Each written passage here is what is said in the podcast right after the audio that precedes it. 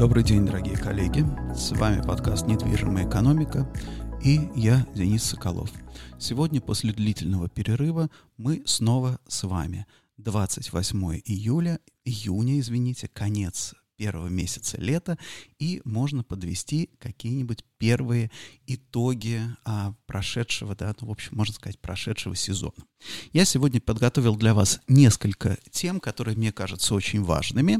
А, и а, первая тема — это, конечно, улучшение прогнозов, да, то есть то, что объявлено, по сути дела, заявлено в а, теме этого подкаста.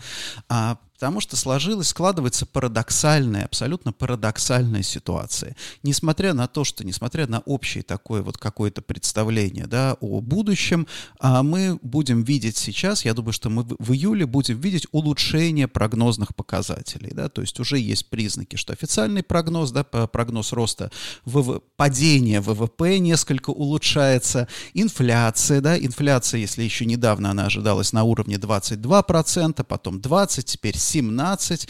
В этом месяце, в июне, по всем признакам даже наблюдается некоторая дефляция. Опять же, это не должно совершенно обманывать, да, то есть это не значит, что это не совсем та дефляция, от которой мы бы хотели, да, об этом, на этом я остановлюсь чуть-чуть позже, но тем не менее очень важно, мне кажется, вот сегодня очень важно понимать, что, да, что вот мы сейчас находимся в такой, в, так, в такой фазе, это не значит, что не случилось ничего плохого, да, это не значит, что все нормализуется, это значит, что первый, да, вот какая-то вот как бы пыль немножко да, немножко улеглась. И Здесь, а, с моей точки зрения, как раз крайне важно, крайне важно сохранять вот именно, наверное, такую взвешенную позицию. Потому что, напомню, да, когда мы, наша с вами картина мира формируется за счет, да, за счет того, что мы читаем, за счет того, что мы, о чем мы разговариваем с э, коллегами, с людьми в бизнесе. И я напомню, что сейчас в стране существует жесткая, очень жесткая цензура относительно даже не того, что там нельзя говорить там слово «война», еще что-то. Это нас меньшей степени касается, нас в большей степени касается, что есть определенного рода достаточно жесткая цензура в отношении в том числе и прогнозов и оценок. То есть если вы возьмете любое деловое СМИ, да, любое деловое СМИ, как там будет? Там будет очень всегда как бы расплывчато написано. Да? Вот некоторое время назад, например, а, по новостям прошла информация о том, что значит, Икея собирается открыться в июне месяце. Да? Что, что это означает? Если ты там Читаешь заголовок, написано, Икея открывает свои двери в июне. А дальше в статье написано, что да, Икея в июне, ее пункты обмена товаров и там, да, ремонта, гарантийного обслуживания в июне месяце открывают, будут открыты два раза в неделю. Не, там, не, не пять, два дня в неделю, не пять дней в неделю, как раньше, да, то есть заголовок полностью противоречит самой сути своей статьи, да, то есть, допустим, понятно, что да, там в Москве, в Питере, в крупных городах, например, да, люди понимают, да, которые ходят в Икею, они сразу, о, кинулись, там, действительно, что я могу пойти в Икею, я могу пойти в Икею, читают статью и понимают, а, опять это, значит, вот это вот вся, вся ерунда. Но у нас большое население России об Икее слышало только, да, только там абстрактно, что есть какой-то вот такой мебельный магазин. Соответственно, для них и непонятно, что там за, за обслуживание гарантийное, что это такое. Прочитали заголовок и в полной уверенности, что что там в крупных городах все хорошо, вон Икея открывается даже, да. Мантурова на этом самом, на э, Мэйфе спросили о том, не жалко ли ему Икеи, он ответил со свойственным ему прямолинейностью, что жалко у пчелки. Ну, понятное дело, да, там не Мантуров приводил, по сути дела, да, Икею и все остальные иностранные компании сюда, да, это было тоже не так уж легко, это было сопряжено там с большими, да, с большими инвестициями, сил, времени и так далее. Поэтому, конечно, да, конечно, у него жалко, жалко у них у пчелки, да, но тем не менее, да, тем не менее, мы тоже будем делать, а, в ближайшее время мы будем пересматривать наши прогнозы, собственно, да, а по офисам, я думаю, что мы на этой неделе, по складам, наверное, тоже на следующей или через неделю, и, скорее всего, такой, да, sneak peek, а, скорее всего, эти прогнозы тоже мы чуть-чуть улучшим, то есть, ну, грубо говоря, если раньше индикаторы, ожидаемые индикаторы у нас были в такой, в розовой зоне, да, чуть-чуть сейчас они еще посветлеют, по большому счету, они все равно останутся негативными, Но, да, но тем не менее, да, тем, тем не менее, какие-то показатели мы улучшим. И опять же, это ни, ни в коем случае не означает оптимизма, ни в коем случае не означает а, того, что там все будет хорошо. Не будет, конечно, ничего хорошо, но тем не менее, да, в, а, мы должны в финансовые модели закладывать реальные, ну, наиболее там вероятные показатели. Итак, что же, что же все-таки происходит, да, происходит в реальности? А, в реальности происходит следующее, что а, в целом а, когда ты, как, как бы, вот в целом сейчас экономика перестраивается. Экономика перестраивается на изоляцию. Многим не нравится. Многим очень не нравится этот термин, что какая изоляция, вот смотрите, мне тоже говорит Соколов, да ты ничего не понимаешь, ты вот весь мир сейчас на самом деле там, да, никакой изоляции не будет. На самом деле здесь важно понимать, коллеги, одну вещь, что генератором изоляции является, да, является вовсе даже не какой-то там весь мир и даже не санкции. Вот буквально на прошлой неделе Владимир Сорокин, выдающийся русский писатель, давал интервью газете Financial Times, и его спросили, в частности, да, вот ваша книга «День опричника», написанная в 2006 году, она практически предвосхитила вот эти события как вы вообще, как вы вот это сделали? И он сказал, что очень просто. Я, говорит, читал там все вот эти публикации, так называемых, я не знаю, там как их паразитами называть, да, вот тех людей, которые зарабатывают, грубо говоря, зарабатывают на создании я не знаю, смыслов, таких деструктивных, вот, наверное, так, зарабатывают на создании деструктивных смыслов, а, которые говорили о том, что России нужно изолироваться, и я, говорит, как пишется, как рассказывает Сорокин, я, говорит, просто попытался себе представить тот мир, который вот они построили, где они изолировались от всего мира. И, в принципе, да, это тот самый мир, где архаи, архаика, как бы архаика соседствует с современными какими-то технологиями, которые так или иначе все равно проникают и так далее. Вот, в принципе, поэтому здесь надо понимать, что те люди, которые сейчас говорят, нет, никакой изоляции не будет, не учитывают одного, что изоляция, да, изоляция во многом инспирирована и сгенерирована, по сути дела, российскими же, да, российскими сотворителями смыслов, да, то есть вот изоляция это важная, на самом деле это важная часть, это не побочный эффект, это на самом деле не как бы не то, что там, ах, не просчитали, нет, для большой категории людей изоляция, в том числе экономической России, это и была, в общем-то, целью, одной из целей специальной военной операции, да, вот это вот, мне кажется, важно понимать, поэтому с этой точки зрения изоляция неизбежна, вот если бы, опять же, не было стремления к изоляции, например, тот же Ман Мантуров, например, по-другому бы отвечал на вопросы. Но он понимает прекрасно, да, понимает прекрасно повестку дня. Повестка дня заключается в том, чтобы, да, что, да, мы все сами все сможем, но это такое, да, будет это похоже на Чучхе, не будет, это, это на самом деле другой вопрос, да, то есть вот, это вот, вот этот вот вектор движения, он а, неизбежен. Что по этому вектору мы видим? И вот поэтому в этом векторе очень, опять же, интересный, интересный такой феномен. Я разговариваю со многими коллегами из разных областей, и все говорят, ну, не все все, но очень многие такой, ну, у нас, у нас кошмар, да, у нас нет запчастей, у нас этого нет, семян там нету, например, да, там оборудование там тоже какое-то не поставляется, софт отключили, да, но на самом деле в других-то отраслях-то все нормально, ну, например, да, если ты занимаешься строительством, тебе кажется, ну, я строительством, у меня там импортные лифты, импортные там, допустим, да, какие-то там, а, там строительная техника, у меня проблемы, но в сельском-то хозяйстве все нормально, земля-то наша, а если ты в сельском хозяйстве, ты знаешь, что у тебя там семена импортные, причем не просто семена, да, это все технологии, это все у тебя, то есть вот а, как бы в чем у тебя проблема, да, у тебя проблема, если тебе, там, допустим, ты не можешь закупить какие-нибудь там упаковочные материалы, полипропиленовые, например, там упаковочные материалы, да, а у тебя оборудование под них предназначено, ты не можешь просто так заменить это на другой какой-то материал, да, или на другого производителя,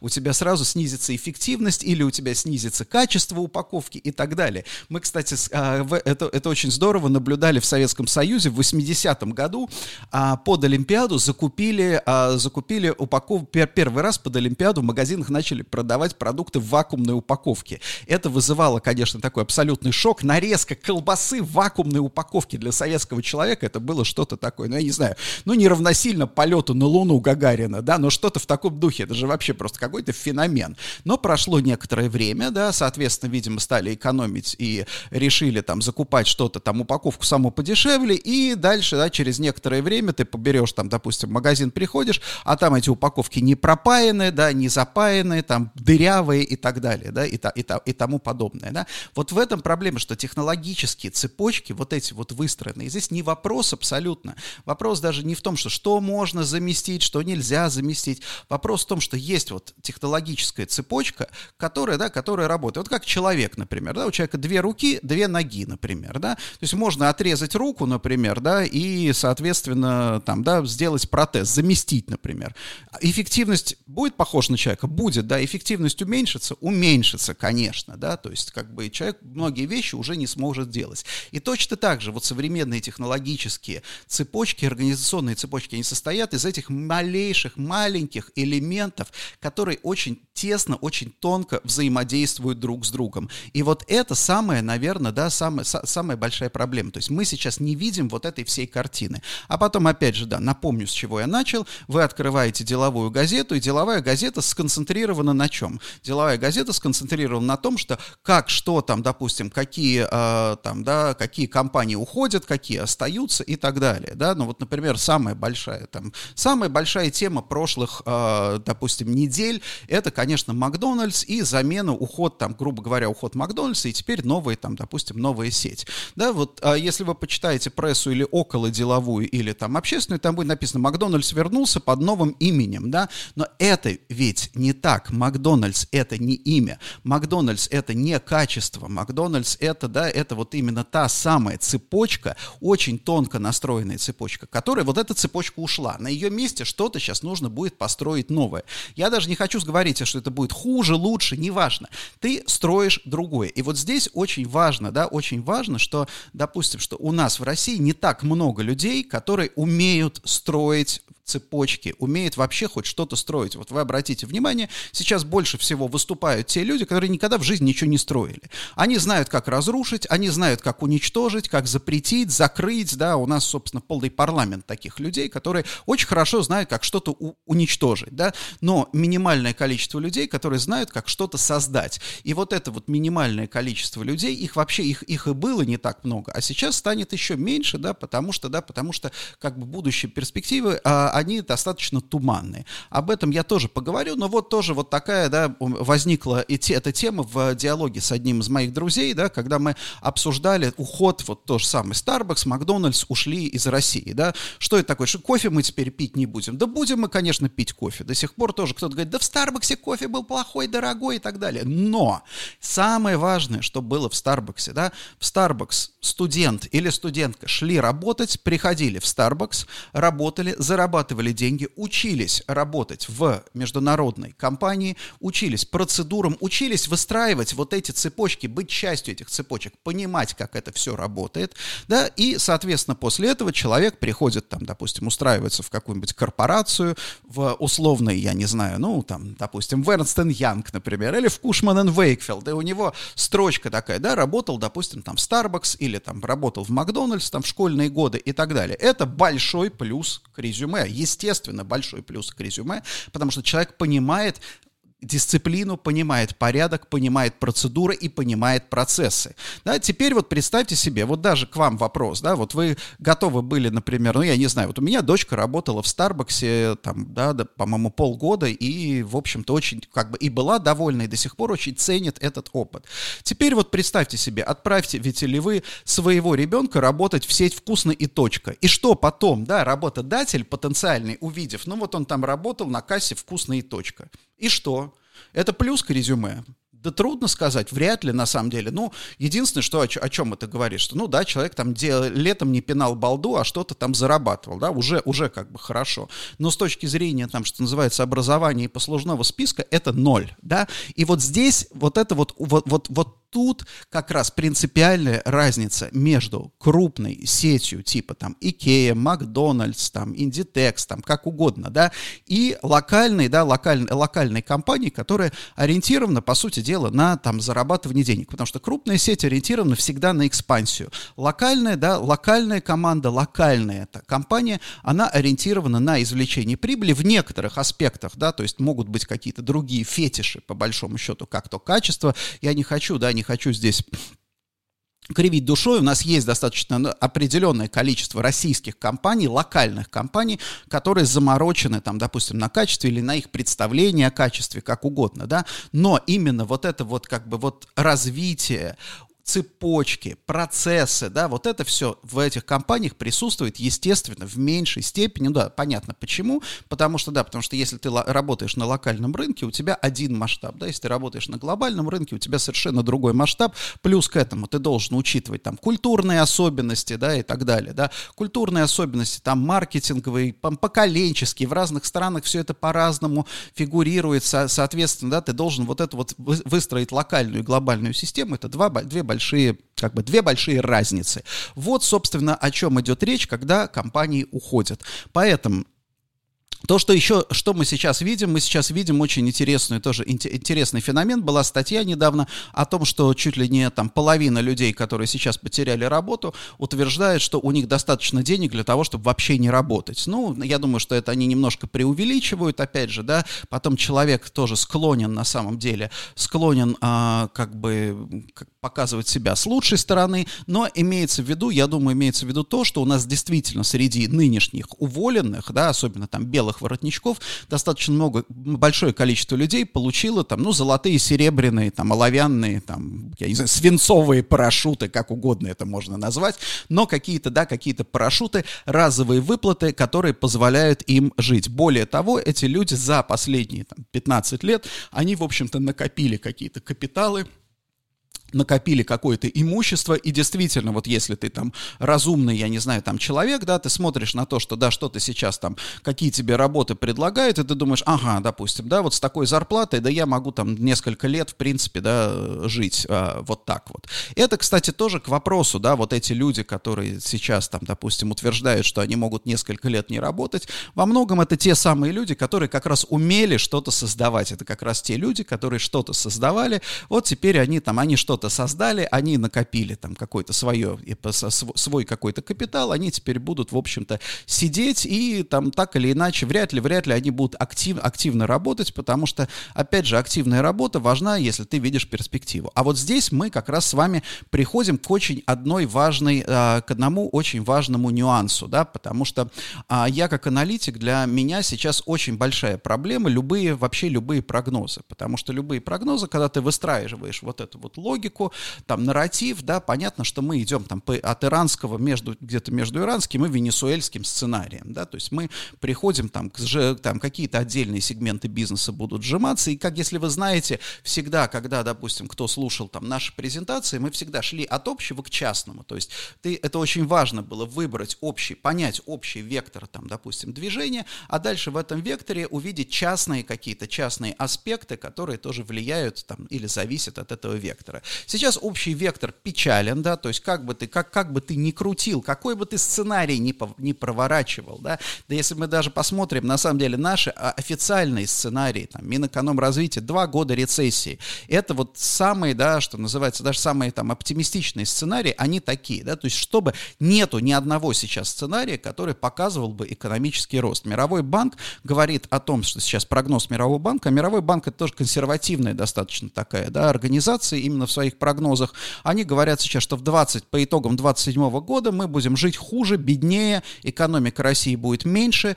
чем в 20, э, чем э, в 21 году. Да, вот это тоже надо понять. Следующие, как бы, следующие 5 лет, по сути дела, да, понятно, что это будет провал, потом может быть какой-то рост, но в целом вот следующие 5 лет мы все равно будем через 5 лет жить хуже. Да, при этом, опять же, наши официальные источники, они говорят о том, что снижение доходов, в принципе, будет гораздо даже быстрее происходить происходить, чем снижение ВВП. Вот, это вот этот вот вектор. И когда ты этот вектор начинаешь там а, смотреть на, в, через призму этого вектора на сегменты, то, в принципе, да, ты, ты там на какие-то отдельные экономические а, сценарии, то тебе хочется поднять руки и сказать, что все, ребята, знаете что, ничего у нас не выйдет, все плохо очень, ничего, ничего хорошего здесь не получится. Но это не так. Это вот здесь сейчас я хочу поговорить о самом важном, да, это не так. То есть общая тенденция, она не мешает реализации интеграции отдельных стратегий, отдельных сегментов. Да, для этого сейчас необходимо полностью менять оптику. Вот если раньше наша оптика была такая, мы смотрим на общие тенденции и дальше ищем частности. Теперь, скорее всего, да, вот я это назвал мозаичная аналитика, да, то есть мы на самом деле вот общий, вот этот вот общий тренд, он есть, это некий такой вот фон, который, да, который создает вот эту реальность, да, но тем не менее в каждом частном случае, да, в каждом частном случае есть отдельные, отдельные истории. Ну, например, да, давайте, давай, да, да, давайте приведем пример. Запчасти, да, запчасти, мы все знаем там про запчасти с автомобилями, хотя, опять же, да, вот обратите внимание, что такое там, что в чем проблема деловой прессы. Ну, например, ни в одной статье вы сейчас там не найдете нормальной статьи, которая там взяла бы и разобрала, сколько реально стоит там сейчас запчасти, там, допустим, как изменились цены на техобслуживание, можно ли сейчас, например, обслужить там, допустим, импортный автомобиль, какие марки обслуживаются лучше, какие марки обслуживаются хуже. То есть вот такой вот типовой, на самом деле, типовая публикация, которая могла бы быть в ведомостях, например, да, я не знаю, там 5, 7, 15 лет назад, да, то есть классика, по сути дела, классика жанра, да, но сейчас это невозможно, потому что, да, потому что все иностранные компании будут отвечать официально, каким образом, да, они будут отвечать, что у нас все хорошо, мы там сейчас испытываем временные трудности, но в скором времени мы наладим там цепочки, коридоры и так далее. И это мне, знаете, как напоминает, я все время, когда читаю такое вот интервью или там цитату вижу, там, допустим, прямую напрямую из иностранного, да, а, от, от, от иностранной фирмы, это напоминает песню Луи Армстронга, да, Go Down Moses, да, Let My People Go, то есть это, знаете, как они там типа к фараону приходят и говорят, допустим, да, все, значит, фараон, отпу отпусти нас, мы уйдем, да, и вот только вот нас, на, на, на, нас не трогай, вот. И опять же, э, и, и, и со, со, поэтому мы и видим, что сначала компании говорят, что все-все-все, мы we're committed to Russia, да, у нас все хорошо, потом они говорят, у нас технические трудности, потом они говорят, нет, мы скоро откроемся, а через какое-то время говорят, вы знаете, мы ушли уже, все. А вот, вот, вот все, мы ушли, все, все, нас больше нет. Вот, к этому а, здесь тоже надо понимать а, простую вещь, да, что они живут вот именно в очень-очень жестких рамках, из которых они не могут, а, не могут, не могут выйти. Вот, поэтому, да, а, мы, я затронул тему, там, допустим, запчастей, но давайте вот посмотрим на более близкую мне тему, это B2B, да, то есть, допустим, в B2B, опять же, запчасти. Вот если ты не смог э, обслужить, там, допустим, свой автомобиль, например, да, свой автомобиль, то, ну как, ну, ну постоял, поехал на каршеринге. А теперь представьте себе, вот у нас, да, допустим, да, у нас через какое-то время уже начнется уборочная кампания. Вот у тебя комбайн, вот у тебя комбайн, Соответственно, этот комбайн не ездит, ну, сломалось. Что-то сломалось, да? Тебе нужна запчасть, да? И если, а у тебя вся уборочная несколько недель. И если у тебя этот комбайн простоял две недели, например, или три недели, соответственно, да, то ты не убрал, вообще не убрал свое поле. Ты потерял все. То есть для тебя стоимость, ты готов за эту запчасть заплатить сколько угодно. И, соответственно, я знаю, что, например, многие там компании, они стараются сейчас формировать запас вот для себя, склад этих запасных частей. Они платят любые деньги, потому что риск от того, что ты не сможешь обслужить, ты не сможешь отремонтировать свою уборочную технику, он совершенно колоссальный. Ты поэтому готов сейчас на любые какие-то траты. И, э, опять же, давайте теперь посмотрим на э, эффективность этого. Одно дело, ты знал, что когда тебе понадобится там какая-нибудь запасная часть, ты обратишься к дилеру, а между прочим, опять же говоря о процедурах, например, да, в том же самом агробизнесе, это вот тот самый импортозамещенный там как угодно, отечественный, нас там мы сами, все, у нас много земли, да, как там на самом деле все работает. То есть если у тебя есть дилерский, там дилерское обслуживание в агробизнесе, это скорость ремонта техники, потому что идет счет на часы. У тебя, допустим, да, уборочный сезон, ты не успел убрать солнечную погоду, у тебя начался дождь, все, да, то есть ты, опять же, ты потери огромные, поэтому любое обслуживание это очень большие, да, это, это, это, это, это очень должно происходить быстро, и, соответственно, вот этот вот сеть дилерских пунктов, это важная история. Когда э, колхозники э, покупают, э, когда колхозники, ну, а колхозники, сельхозпроизводители покупают технику, они э, на что обращают внимание? Опять же, на качество, на скорость, на скорость обслуживания, даже не на цену. Цена это вторично, да. Важно, чтобы тебе, да, тебе отремонтировали ее быстро. Так вот, как только у тебя происходит вот такая история, у тебя всего вот это, вот всех этих цепочек нет. Ты либо сам должен формировать какой-то запас запчастей, весь вообще, держать весь склад, сколько вы представляете себе, сколько денег, либо рисковать. Да, риски, пожалуйста, первый сезон, наверное, это будут не такие большие риски. Дальше они будут нарастать в геометрической прогрессии. Но теперь это что означает? На самом деле это означает следующее, что если ты в том же самом там сельском хозяйстве или в пищевом производстве, когда у тебя себестоимость у всех твоих соседей растет за счет этого,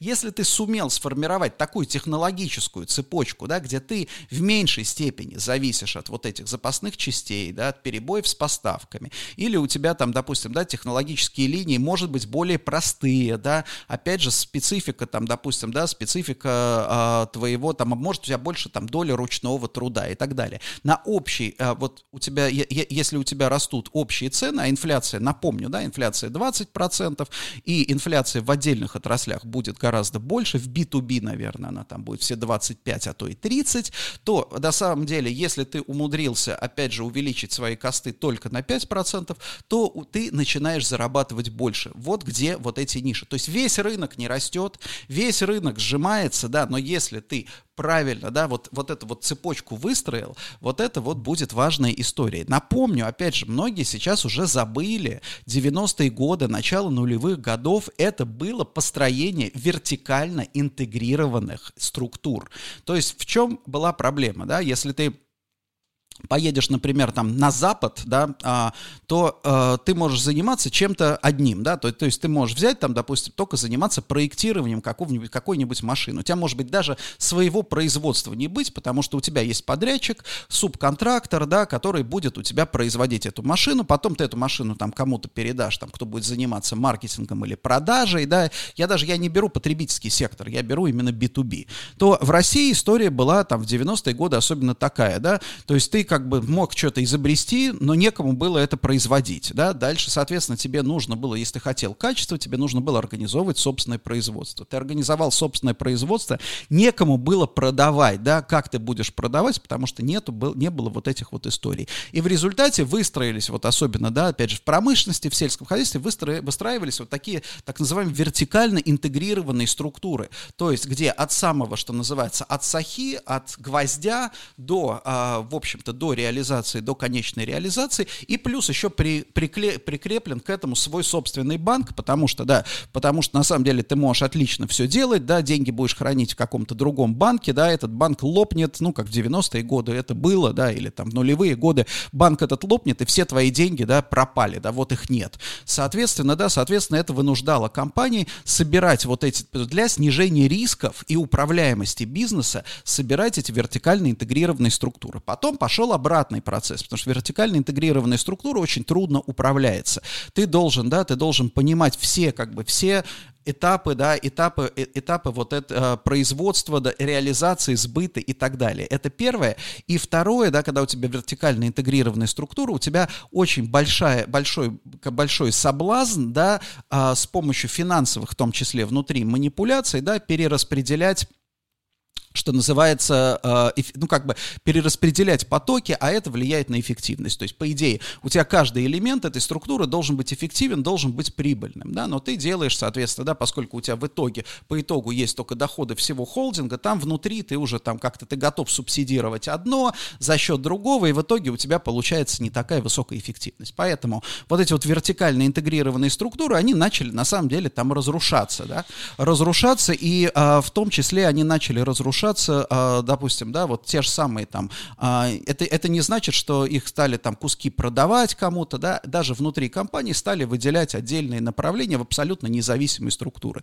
Ну, условно, если ты нефтяная компания, да, соответственно, у тебя нефти, там, этот самый заправочный бизнес должен быть обязательно абсолютно отдельной единицей, потому что он живет совершенно в других реалиях, да, а не, как бы, это, не, это, это по сути дела, не, это бренд только один, да, а суть, суть бизнеса другая. Другая. Так вот, а, наверное, сейчас я бы, а, я думаю, что а, наиболее перспективная история – это снова возврат вот к этим вертикально интегрированным структурам. И я думаю, что если мы возьмем потребительский рынок, то здесь как раз, да, здесь, наверное, будут плясать от ритейла, от конечного, конечного потребителя. И я думаю, что собственники, например, новой сети, которая пришла на спеду Макдональдса, да, скорее всего, они будут развивать собственные производства, да, по крайней мере, там какие-то локальные, потому что есть гарантированный сбыт, им нужно поставки, да, гарантированно качественной продукции, не такой большой, но качественной, да, поэтому это, наверное, неизбежная история создания вот этих вертикально интегрированных структур. Поэтому с точки зрения там инвестиций тоже, наверное, логично смотреть именно на вертикальную интеграцию. И, а, коли я затронул тему потребительского рынка. А, мне компания Focus BI любезно предоставила данные о посещаемости торговых центров, о динамике посещаемости. Это компания, которая, пожалуй, самые хорошие, вот такие самые качественные данные предоставляет а, и о посещаемости. И вот что, что любопытно, да, вот я посмотрел на их цифры, они дают недельные данные. Что интересно, да, интересно то, что вот у нас там с февраля, с марта, да, у нас вот это, что называется, да, а, как бы вот война, у нас отрезала 12%, в среднем 12% посещаемости торговых центров. То есть вот с марта у нас посещаемость снизилась на 12% против, да, против предыдущего, предыдущего года. Но на самом деле важно здесь другое, что это на самом деле не 12%, потому что 12% снизилось против предыдущего года, но вот сейчас в этом году, опять же, против предыдущего, там, постковидного и так далее, да, у нас мы ожидали, что посещаемость будет расти на где-то 7-9% в этом году, а, в ре... а она падает на самом деле на 13-15%. То есть, условно говоря, мы можем говорить от ожидаемого минус 20%. Одна пятая часть, минус 20%. И вот это хороший показатель. Почему? Потому что да, э, пока данных там, допустим, по средним чекам тоже не так много, но, в общем-то, опять же, исходя из того, что э, покупательская способность тоже снижается и ожидание минус 10%, то вот где-то вот эти вот минус 20% это вот та самая, да, та самая, наверное, стартовая точка, к которой мы сейчас должны готовиться. То есть, грубо говоря, по всем там показателям, ну, вот в качестве базового сценария сценария я бы брал минус 20% от прошлого года. Вот, наверное, это вот самое, да, сам, са, самое такое правильное. Дальше, как я уже сказал, отдельные сегменты будут, может быть, даже расти, какие-то будут падать на 50, 70, 60%, но, наверное, опять же, самое интересное – это вертикальная интеграция. И последнее, о чем я сегодня хотел поговорить, это рынок жилья, потому что много сейчас разговоров о том, что, э, допустим, да, там рынок жилья рухнул, но теперь снова льготная ипотека, она его восстановит, вполне возможно, да, то, что я, то, о чем я сейчас хотел поговорить, это скорее такая, скажем так, это не прогноз, это рассуждение, да, потому что здесь вот в рынке жилья важно несколько моментов. Важно то, что, во-первых, рынок жилье – это всегда инвестиция в будущее. За последние годы у нас много построено жилья.